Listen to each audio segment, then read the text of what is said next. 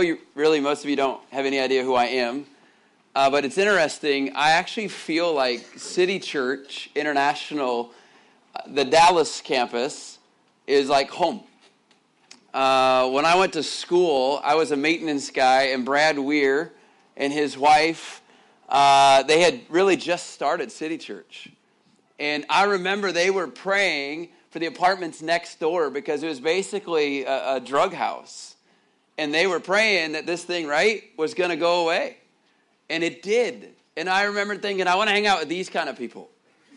I want to pray and live like these people because they, they want to see their community radically change. And so, Brad and Angela, over the years, there was this family called the Popes, Cody and Shelly Pope.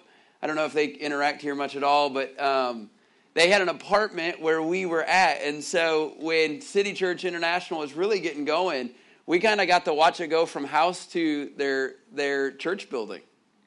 And uh, so when I heard about and, and met Keith, and then you guys had planted here, it, was kind of a you don't even know this, but it's kind of like a warm fuzzy extension. Just like, man, praise the Lord, because if what God's doing there is He's doing here, thank you, Lord. And so I just want to just say I, I'm I'm really honored to to be here my travel schedule is a little crazy uh, sometimes, so it's always kind of hard to, to land the plane. And I do leave off for uh, Malawi, South Africa, and Malawi next this coming Saturday. But man, anytime you can just be home, you know, uh, and just hang out. And you know, the timing of of what uh, Pastor Keith was talking about. Did they call you Pastor Keith? Is that official? Okay. You know, you know, look, when you travel all over, everybody has titles, right? You know, kind of deal. I've been called Reverend Bishop Dr. Kyle, and I'm like, you can just stick to Kyle. It's okay. But what's going on in in Israel is crazy. It's real. And you know, we're going to walk through a little bit of the Israeli side through the word and how do you respond to that? But then also what what really is our role? And so hopefully this serves as a launching pad for you tonight, even more as a discussion because you cannot be a believer and ignore what's going on. You know, uh, I, am serious. Like, I grew up in northern Indiana, and in northern Indiana, I grew up in a community. I'm not, but we have Amish. You guys know what Amish are? They really don't have electricity. And like, my parents have an Ace Hardware store, so we have these customers and friends all the time. Uh, but like, you really can't live as if you don't know what's going on anymore. We have a role as believers to be on watch. And we're going to walk through a text today that's going to come from 2 Kings 7. But, you know, let me just state this in case everybody is a little bit behind or you're kind of like, I don't know about my news. Who should I listen to? What does that look like? I've, I've had a really strong relationship with Israel, even to the role of some of their government, some of their believers, pastors, ministry leaders. And you're going to have the Arab side and you're going to have the Jewish side. And then somewhere you have believers in there. And then you have some people that don't even care about anything. The reality is, is last Saturday on October 7th, you saw the worst day in Israel since, literally since 50 years ago, since Yom Kippur War in 1973. And you have a group called Hamas. Hamas is a terrorist group. Yes, they run and control literally the Gaza Strip. The Gaza Strip could be, it depends who you ask, anywhere from 1.8 to 2.5 million people. And this place is packed with people. And it's packed with people, but not everybody there wants to kill everybody but it is controlled and funded by Iran. This is not political statements, this is true. Okay, so you have a country in Iran, they're telling basically the Hamas are kind of like their puppets. They're basically feeding them money. Okay, hang on, I'll get in the scripture, but you got to see this, how this fits in.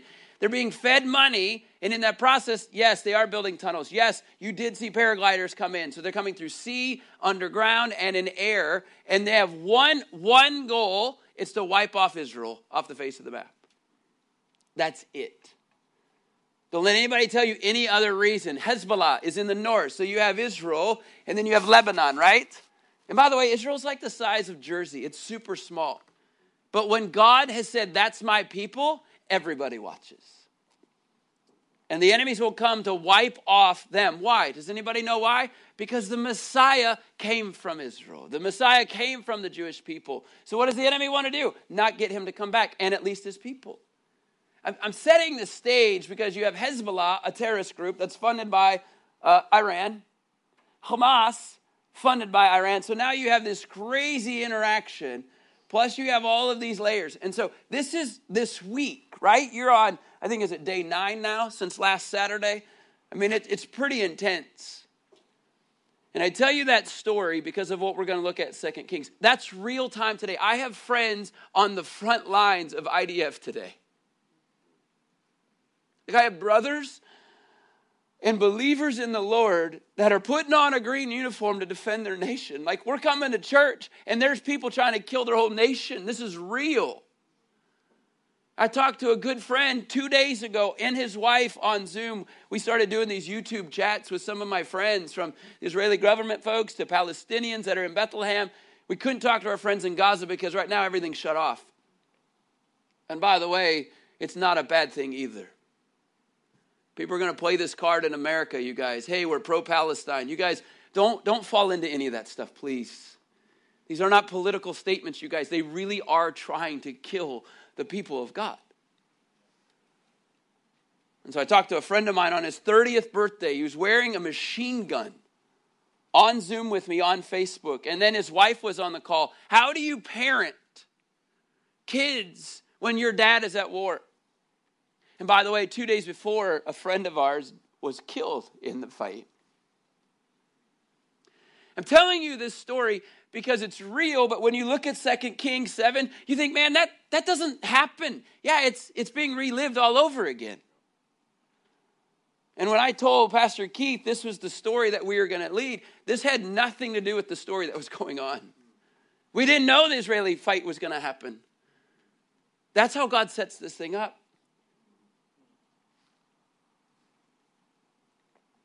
You look at 2 Kings, specifically chapter 6, and I, I know it's not on your slide. Yeah, it is. We have it up here. Thank you.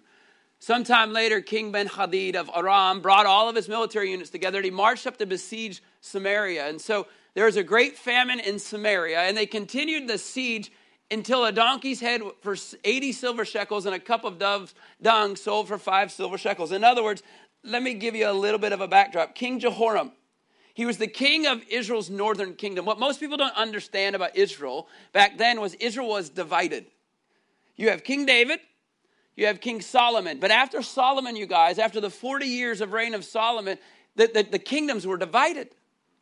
So then you have the northern and the southern, okay? This is the northern king. So when you even hear language like today, hey, by the way, this is the closest that Israel's been unified in a long time, that's actually a good thing. I'm not talking about the tribes being unified, but politically, Israel has been a mess. Have you guys noticed this? Have you figured this thing out? They can't figure out who their PM is, their prime minister. They're always trying to vote and revote and revote. And so this is the case. Here you have King Jehoram. He, by the way, this is how bad this guy is. He is the son of he is the son of Ahab and Jezebel. You guys know what I mean by that? You got this lady Jezebel. This is the son of that that's who his heritage is. You're like, dear Lord. So it's been so bad that the Arameans, the enemy, is now going to come in and besiege Samaria, this area. And by the way, nothing is coming in and going. And so, in other words, the people of God are surrounded by the enemies. This is real. This is a real story. Sounds like I just told the story from today. So you have the Arameans, right? They're coming in, and it's gotten so bad, food has gotten cut off. Everything has gotten cut off. And everybody is like, where, where do we even go? Famine is coming. And this is going to sound graphic, but they're taking animals' feces and they're selling it. Dove's dung. That's what we're talking about. They're selling donkeys' heads. Like, it's so drastic. They're eating things that they would never eat before. And it even gets even worse. It says at some point, then they actually begin to actually eat children. I'm trying to actually, this is, this is a real story. But if you heard any of the graphic images that are taking place this last week, it's not far off. It's a replay of 2 Kings and 2 Kings 7. And by the way, you're going to see that all throughout the Torah and the Tanakh, the Old Testament, the first 39 books. And here's what's the craziest thing there's a man named Elisha, S H, E L I S H A. And all of a sudden, Elisha, has a prophetic word for his people. Amidst the bad, amidst the craziness, amidst the, I don't know how I'm going to survive right now. As this happens, what's really interesting is, is Elisha's getting ready to release a prophetic word. Now, when I say prophetic word, I, I don't know what kind of stream you guys run in. But I will tell you this. In 1 Thessalonians 5, it says, Do not despise prophetic utterances. And it says, Then you test everything. And it says, You hold on to what is good. I'm paraphrasing. And then you let go of the evilness. Does that make sense? I actually believe, even in 1 Corinthians, it says that every one of us should actually look to embrace the prophetic. So when you have a man of God, Elisha, coming in, and guess what? He's getting ready to do? He's getting ready to release a prophetic word. So in 2 Kings 7, here's your handout, okay? Thank you. It's working.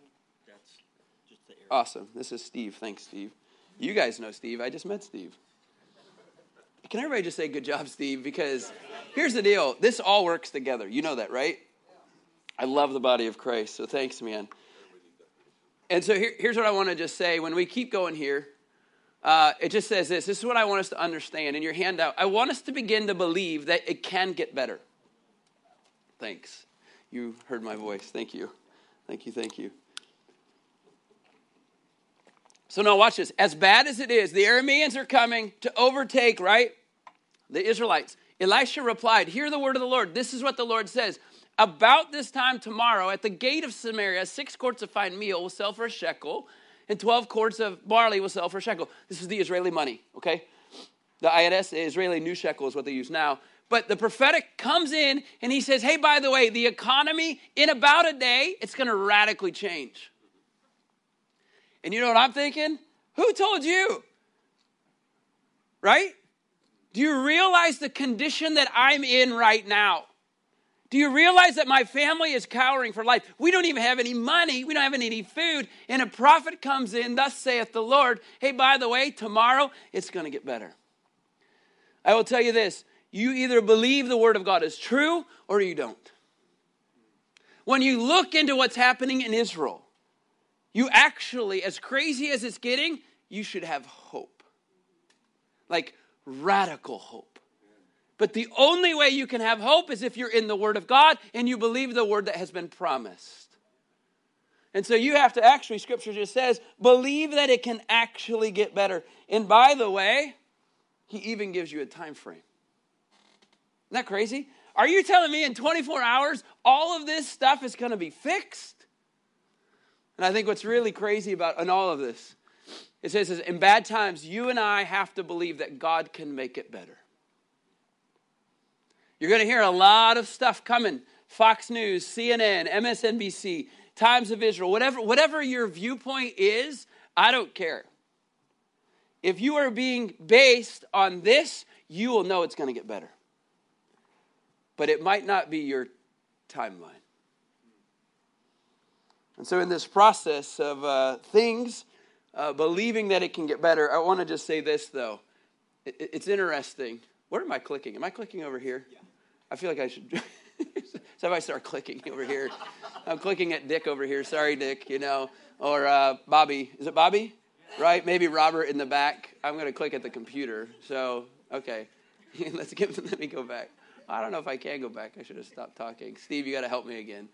Okay, so here's the deal.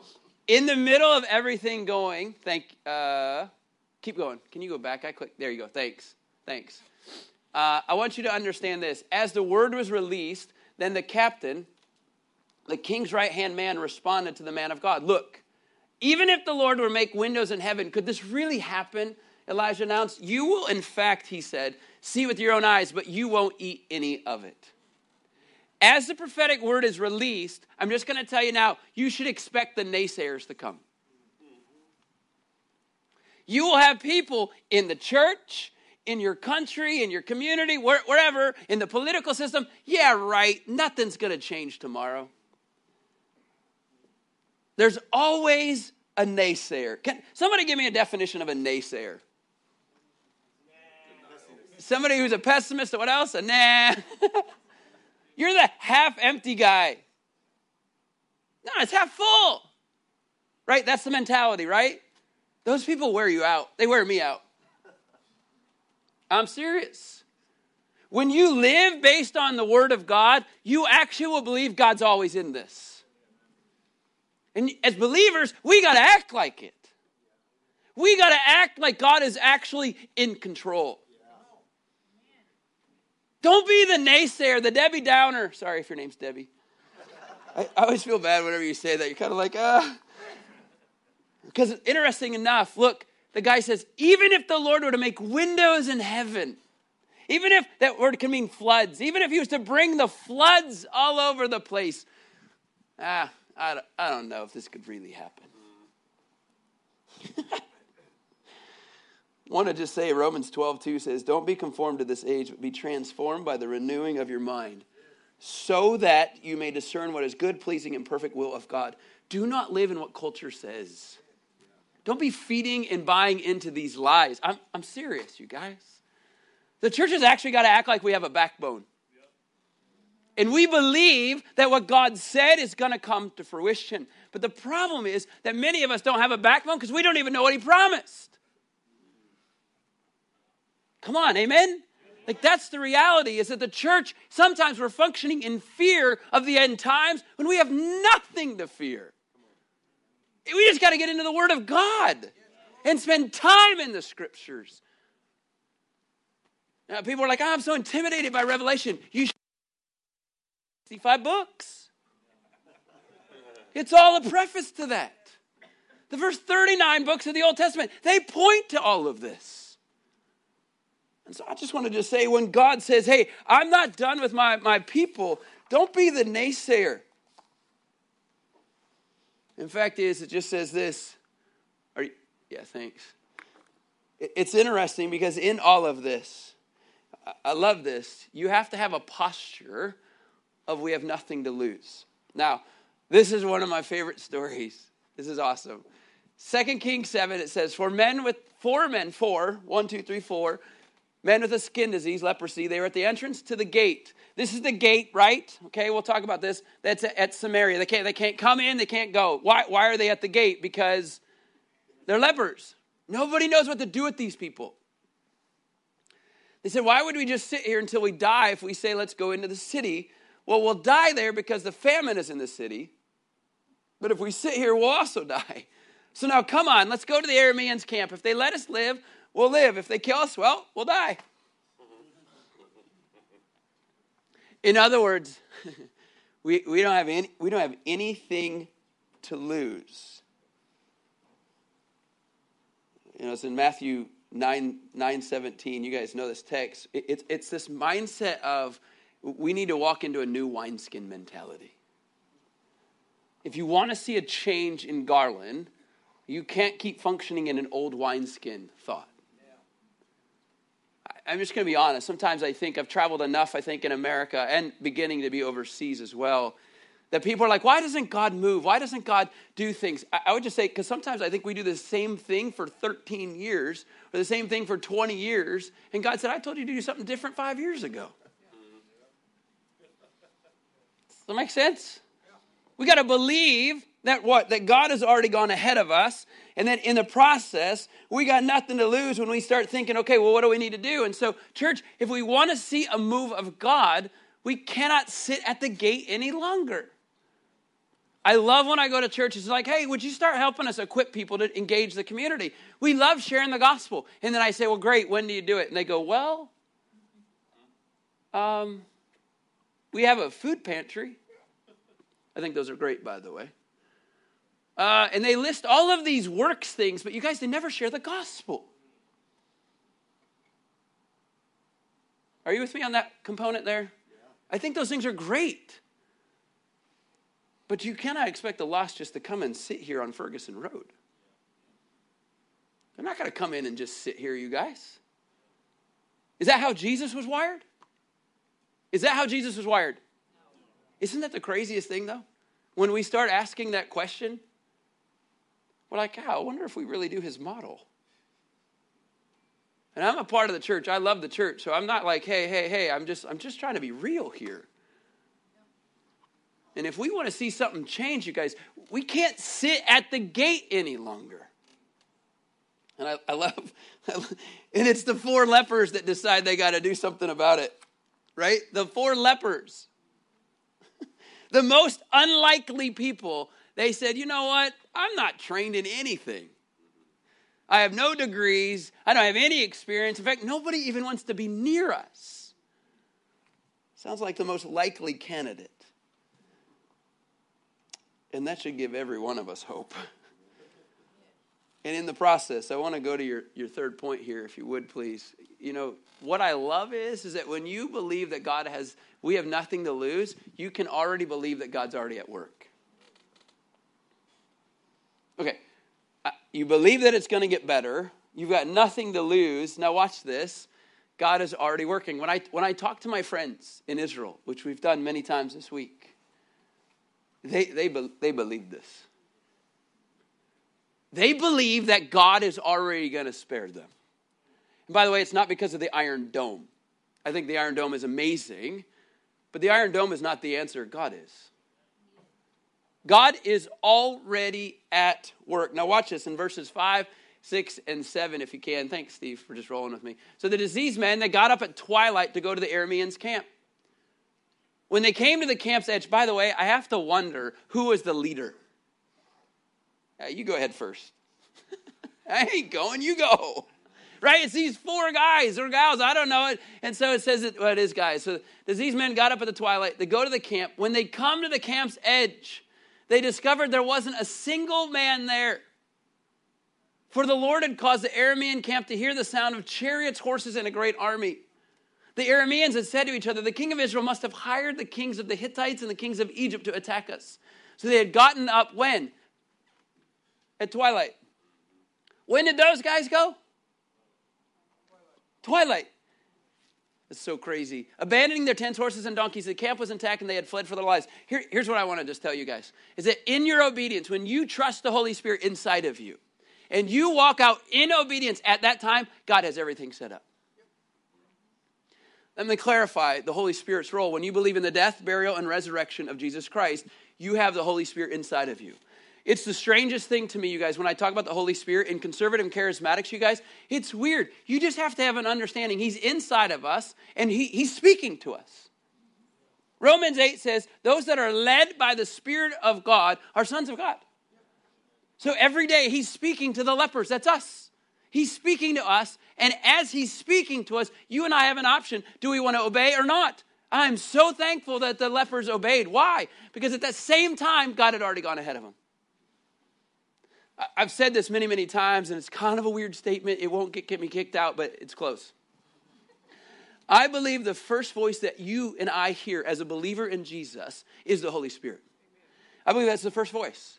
But then there's a weird second voice that comes in, and that second voice is always your voice trying to figure out if that was his voice. Does that, does that make sense? You're like, should I go talk to the guy? I don't know. Was that the Lord? Probably not. Right? You know how you go through this cycle of obedience? Should I obey? And then the third voice, this is where it gets weird, is the enemy saying, You never heard him in the first place. Thomas, am I right? That's how it works. Either you're laughing out of conviction or laughing out of I believe you.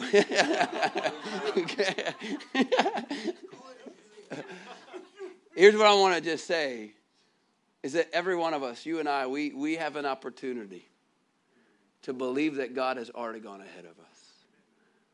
And so now all of a sudden, you, you can believe that God's timing is perfect. Yesterday, uh, today's Sunday, on Friday, I was at Panda Express on Plano Road and I was walking out, and there was a lady carrying a bag. It was an employee, and she's walking in the store. And I go out to the parking lot, and the Holy Spirit said, Go, talk to her. And I was like, oh. Because you go through your mind all the things that you have in your day, your schedules, your thoughts, your, your calls, and you can out justify the Holy Spirit speaking to you. Am I right? This side. Uh, does that speaker work over there? You're like, I ain't answering him. And I, I decided to go back in. And my family now has gotten to the point, my friends have gotten to the point, just go, just go. It's fine. I mean, it sounds bad. They're supportive, but they just get kind of used to it after a while, you know? And so I walk in and I said, Hey, what do you got there in your bag? And she's like, Well, I have a gift. And I was just like, Well, here we go. And I got to share the gospel with her. I'm going to give you the condensed version. And she goes, This is what she said to me How, how did you know I needed to hear this today? I go, I didn't. the Holy Spirit is, is the guide in my life. And I just want to encourage you guys, like when you when you already believe that God's working, his timing timing is, is perfect for all of us.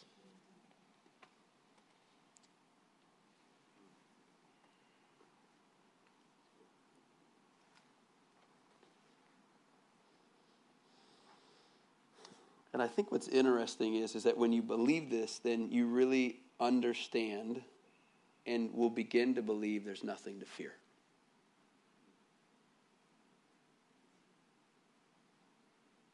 There's nothing to fear. Finances, don't fear finances.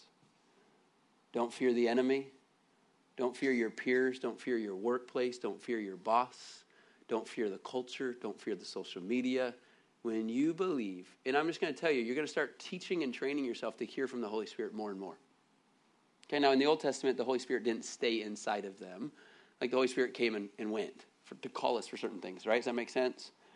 And so what you have here is these lepers just out of sheer obedience. We've got nothing to lose, and they, they actually believe that God's timing is, is perfect. I love Hebrews 11 11. Uh, actually, Hebrews 11 1 on this one. Now, faith is the reality of what is hoped for, the proof of what is seen. Like, I, I'm getting to the point in my life, this is not an arrogant statement, this is just reality, that as soon as I hear something from the Lord, I'm just going to walk it out. I'm just going to walk it out. I uh, had a message. We have this thing called Revive School. Revive School teaches Genesis through Revelation. It's 66 books. It teaches you literally where is the Messiah in every book of the Bible. Uh, it also teaches you the role of Israel. This thing has exploded. We did this for 12 guys in Indiana in 18 and 19 because a former Amish guy had a vision that I'm supposed to teach a bunch of people. When I say a bunch, I mean 12. And so for two years, you know what I did? I holed up in my office and I taught through 730 lessons in the scriptures. This is the hardest thing I've ever had to do in my life. I've traveled all over, and that was way harder. You know, preparing one message, that's hard. We had to do seven to 14 brand new ones every, every week for two years. My wife, Laura, who uh, you guys have met before, Laura actually wrote through the whole scripture uh, in a devotional. We had teams that did questions, we had teams that did lesson plans. And you know who we did this for? 12 people. 12. Why am I even telling you this? Because I didn't have any plans of being in Africa in one week. But you see, once you put this thing together for these two years, God began to explode and took it all over the world. Like literally, we're in 87 countries. 86, excuse me. We're almost in 87. 86 countries. The 87th country that we're working on is in Jordan right now. Just last week, one of my friends, the Lord said, text him right now. And so I, I did. I said, hey, this is my friend in Jordan. Uh, just, you guys ever do that? I just, that was my texting style. I don't know if you're like, what is he doing with his thumbs? So I texted my friend and he said, Hey, why, why'd you text me at this time? Did you touch this guy? And this guy said, No, man, Holy Spirit in my prayer time just said, Text you and ask you if you're ready to start Revive School in Amman, Jordan. And he goes, In two weeks, we're planting a church in Jordan with a group of 15 to 20 Jordanians. And we made a flyer that talked about the role of Jesus throughout Scripture. And he goes, And I didn't know how I was going to teach it. I go, Well, would you like us to help you with Revive School and start this thing? In two weeks, he goes, What an answer to prayer. Look, this has nothing to do with me or the ministry. It has everything to do with the work of the Holy Spirit in your life and believing that God has already gone ahead. And then I have to tell you, it becomes really fun. Like, if your life is boring, you're probably not walking with Jesus. I don't care if you're an introvert or an extrovert, it has nothing to do with it. It has everything to do with his obedience, of your obedience to him. Are you with me? These aren't harsh. This is reality. And this is how the church has to get ready for the return of Christ. He's going to come back for a bride that's ready and willing to walk this thing out. And you got four lepers that have nothing to lose and like, I believe it. Let's go. Let's go. I'm in. I'm in. I'm, I'm going to do this, by the way. And so here we go. Let's go to the, if you keep going with me. And so you really do have to, you have to begin to walk out what you hope for. If you want to see Garland changed, you cannot just stay praying. And here you take it, Frederick Douglass says, you take your praying knees and they become legs and you walk out. And so when these men came to the edge of the camp, it says they went into a tent to eat and drink. Remember why? Because where's the enemies at this time? They're gone. I think sometimes, don't we, in our minds, we make things worse than what they are. And then, then we're stuck. You got to walk out what you're hoping for. Says, then they picked up the silver, gold, and clothing. They went off and then they hit them. These guys are like jackpot. they came back and they entered another tent, picked up things, and then they hit them. You guys, it was a gold mine. Literally a gold. I just, I just, I, I laugh about these four because I just think about it. When they first started, one guy just probably shoved the other guy. You go first, you know. And now they're like rushing into tents. Look, I'm just going to tell you when you begin to walk out what you hope for, this is not a prosperity message. You just begin to embrace God's fullness in your life. You begin to experience His fullness. I'm in Malawi, Africa, okay? A lot of people maybe have never been to Malawi. It's a small little country. It's called the warm heart of Africa. and I had a dream a year ago, last June. This is the craziest, this is the craziest story. I had a dream in Richardson. I live in Richardson, okay? I can say that because you guys might have an idea, right, where that is. When you're in Africa, you're like Richardson. They're like, okay. And so I had a dream that the president of Malawi called the whole country to repent. And because of this revived school that we have done, and because of God blessing it and getting it into so many countries, we actually had a connection to the president of Malawi. We had 50 schools already in Malawi that had been established throughout the country. So, how do you call a president and say, hey, would you call the country to repent? I mean, it'd be like you guys trying to figure it out. So we did.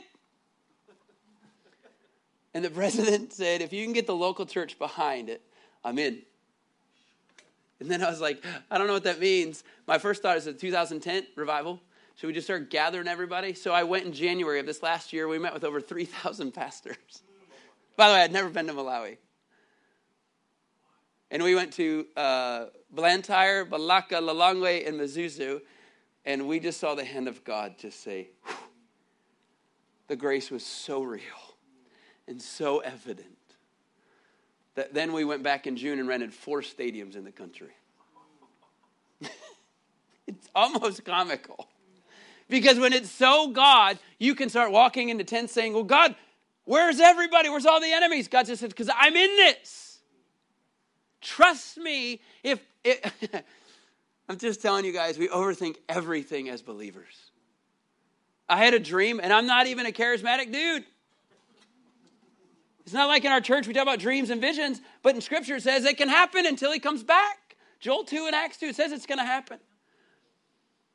And so now here I am walking out on behalf of the president of their country with their officers and their guards. And we're going from city to city calling the country to repent. You walk with a different authority, let me just tell you. And then I felt convicted. Why don't I walk like that anyway with the King of Kings. And so then we went back in August, and by then, you guys, these doors were just swinging wide open. The Commissioner General of Malawi gave us all 31 prisons and said, please come do ministry in all 31 prisons. The Inspector General of 16,000 police officers of Malawi had said, please, let's start schools in our headquarters. I'm telling you, when you walk in obedience, the tents will just start swinging open. But you got to trust what you hear in the first place. And I'm going to tell you scripturally, it just says when you use the one talent you have, what does he do? He gives you more. And so I actually believe start trusting the Holy Spirit in the smallest things. Like, hey, maybe some of you have to apologize to your spouse because the Holy Spirit's prompted you and you're like, I'm not doing that.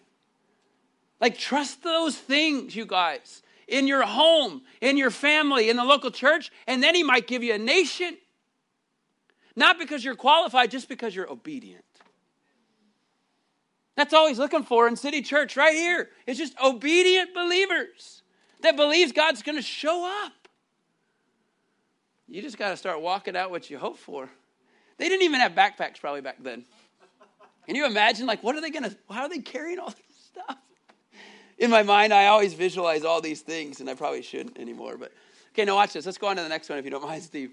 And as a result of God working, we cannot stay silent.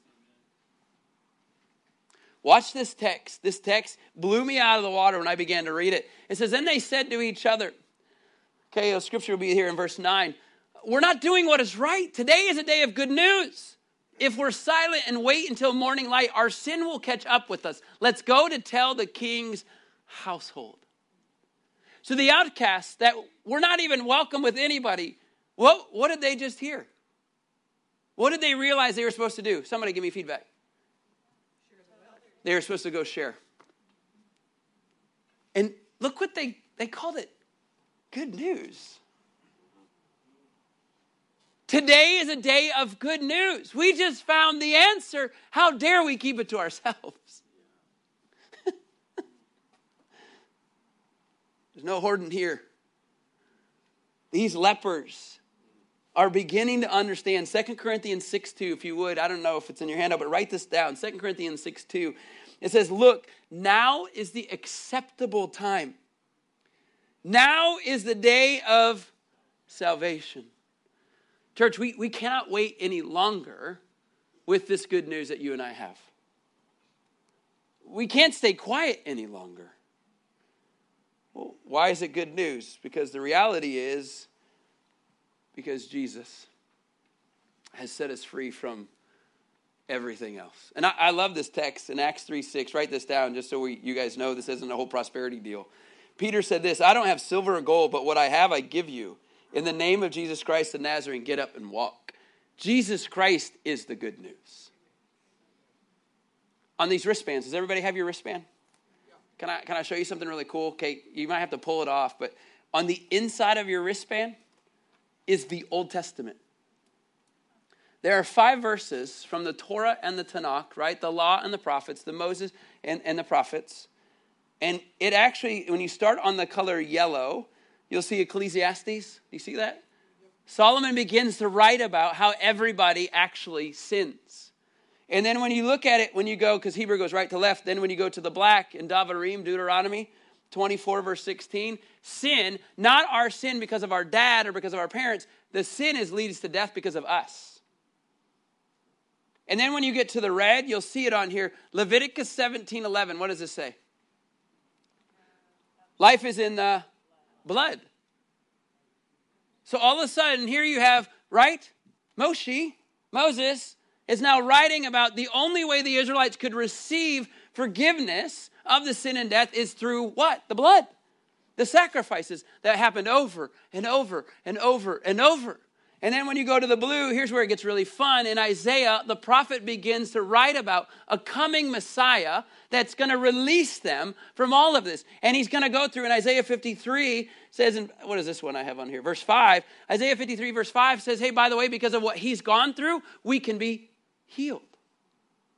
This coming prophet that they're talking about, by the way, the Jews are still waiting for this Messiah. The Jews are still waiting for the coming Messiah. We're waiting for the Messiah to return.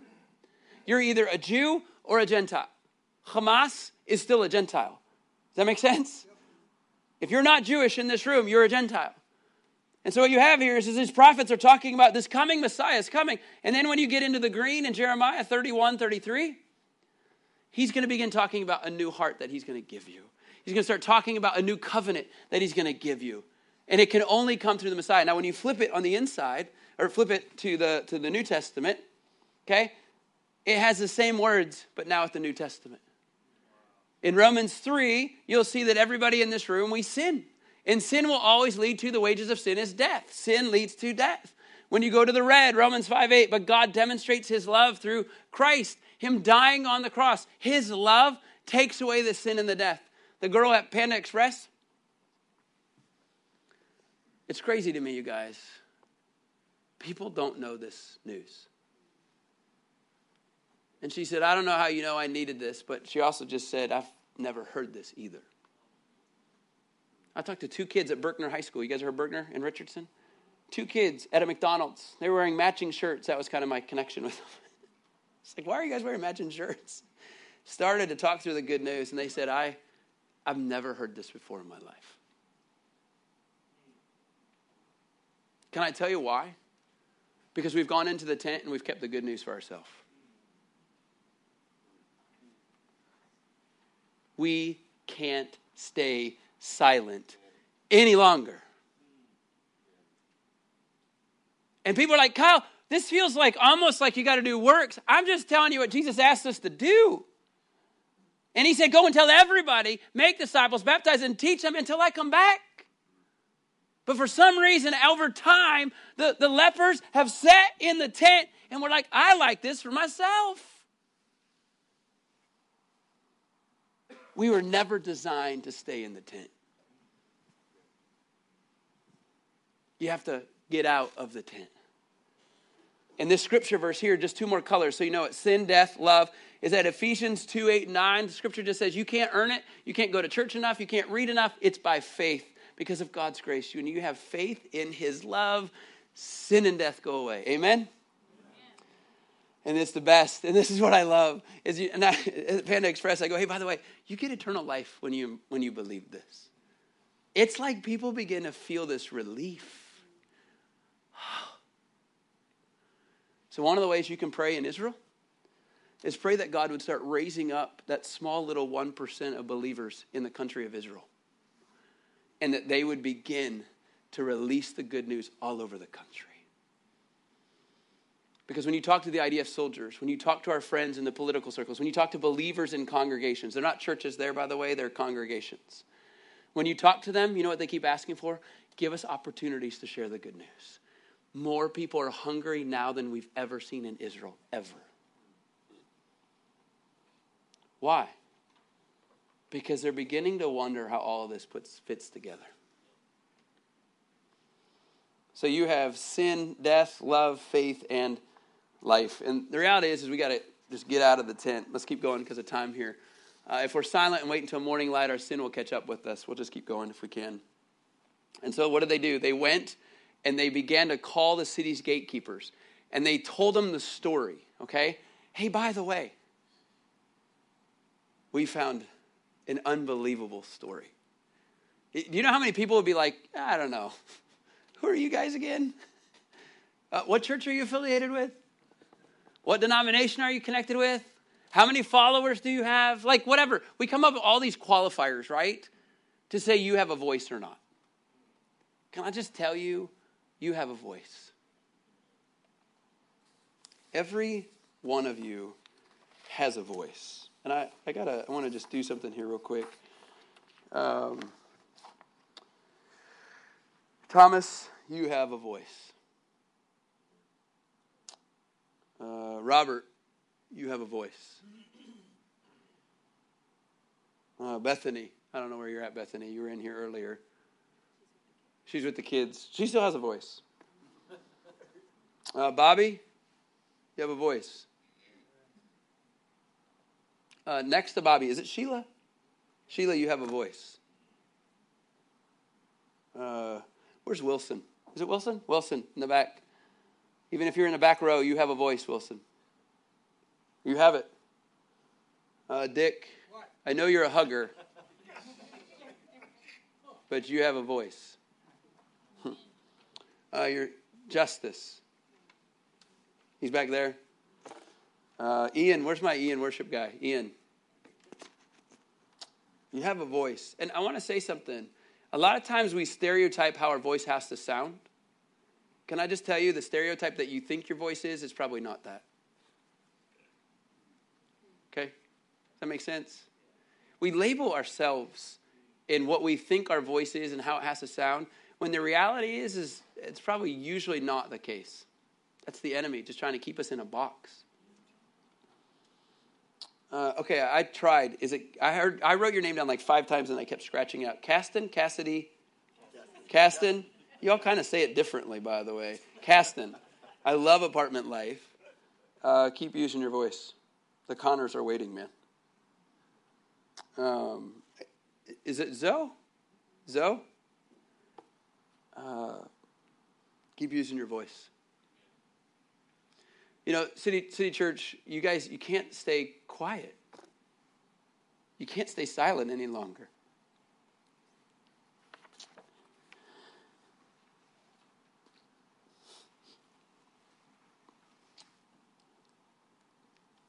You have the best news ever. You and I have been set free. We can't stay in this tent any longer. And you got to go out and you got to start telling people. And as you tell people, there's a little simple point there. You're going to have to push through the skepticism. There are going to be people that are going to be like, I don't like you. I don't like your message. You keep going.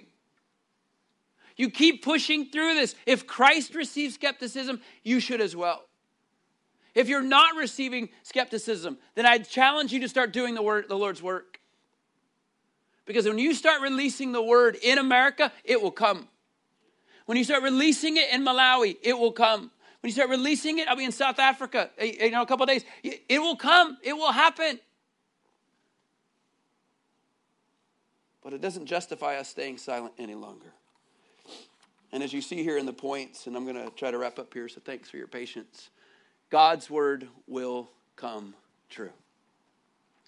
Can I summarize really quick in Israel what's going to happen?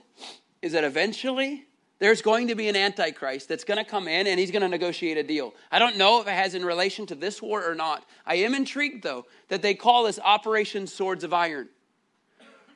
And Operation Swords of Iron, my first thought when I heard this, I go to Isaiah 2, I go to Micah 3. It just says eventually all of those wars of weapon will be tur- turned into prune, like uh, plowshares. All of the weapons will be turned into plowshares. And it's crazy, you guys, that they would list something like this because eventually the fighting is going to come to a peace. By the way, it's a false peace, by the way. And this peace is going to come in because of an antichrist. And I'm just going to tell you, watch. Just watch. Somebody's going to come in and negotiate a clean deal. Everybody's going to be like, yeah, it's, it's, it's good. But that peace deal is going to last for seven years. And for the first three and a half years, don't buy into this lie that this peace is going to be clean and easy. It's still going to be hell on earth. It's called tribulation. And halfway through in this three and a half years, at the halfway point, you can expect, by the way, the Dome of the Rock, actually, in Al-Aqsa Mosque, where it is in, in Israel, right? At some point, that actually has to either go away or they have to come to terms and the Temple Mount has to be built right next to it. Either way, the Temple Mount has to be rebuilt in Jerusalem. Why? So the Antichrist can come in and stand in the Temple Mount and declare himself God. This stuff is real and it's actually going to happen. So when you watch for peace, and all of a sudden, by the way, the Jordanians actually rule right now the Temple Mount area, the Dome of the Rock area, Oxkamas area. They oversee that. When you begin to see peace shift, fighting stop, again, I'm not correlating it maybe with this war, but it could. It could. And after the last three and a half years, all hell is going to break out. It's called the Great Tribulation. There's so much we could go into on this, so much you could unpack. But despite all of this, do you guys realize that there's going to be 144,000? Do you know this? And when I say this, I don't mean to make fun of them, but they're not, they're not Jehovah Witnesses, they're not Mormons, they're not some cult. 144,000 are actually Jewish evangelists that are virgins. And you know what they've been commissioned to do? Go share the good news. That's why there's going to be a seal on their head. So nothing can touch them as they go and share the good news. I feel like the lepers are a prophetic picture of the church that we cannot contain any longer. We have to go share the good news. And I actually think it's a prophetic picture of the 144,000 that they're going to go out eventually and share the good news. That, everybody with me? I just went really fast, really quick.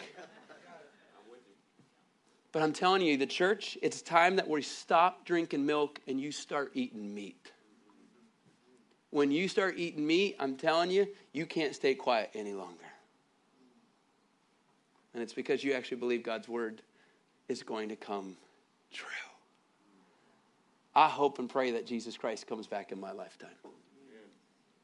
I don't know, rapture, no rapture, when. I don't get don't get caught up on that. You live as if he's gonna what? You pray as if he's gonna come back for us, but you live and prepare as if you're gonna have to be in it. And one of the best ways to be prepared is start telling people about Jesus. You all have uh, a wristband. Today's Sunday. I used to always do these challenges like, hey, in one month, come back and tell us your story. That's so long. Could you just start praying that this week you'd have an opportunity to share this? And don't keep it. Give it away. Give it away. And so start praying for these opportunities like you guys do. You guys are going to meet on the October 28th to keep going through this. Praise the Lord that you guys even talk like this. And if you have this mentality of that you believe it can get better, you have nothing to lose, God's already at work, you can't stay silent, and God's word will come true. If you actually live like this, guess what? God will show up in really fun ways in this church. I just want to say, um, I love talking about the Lord. And I, I just feel like I want to close a little bit differently. I don't normally do this. um, is there anybody in this room that would like for your voice to be stronger for the Lord? Okay? It's okay if you do or you don't, but I just, can I have you just stand up if you would like your voice to be stronger for the Lord? And it's okay if you don't stand up. This is not, because that might be you're, right, you're great where you're at. You're like, I'm not ready there. This is not a, don't take it on any other way. I'm just going with what I hear.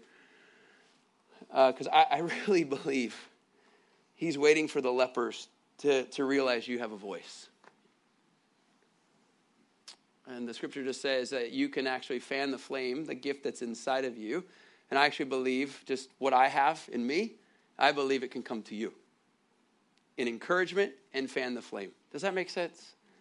And so, an evangelist, by the way, is not somebody who goes and shares the gospel. An evangelist is somebody who equips the saints to go do the work. But every one of us has been called to share the good news.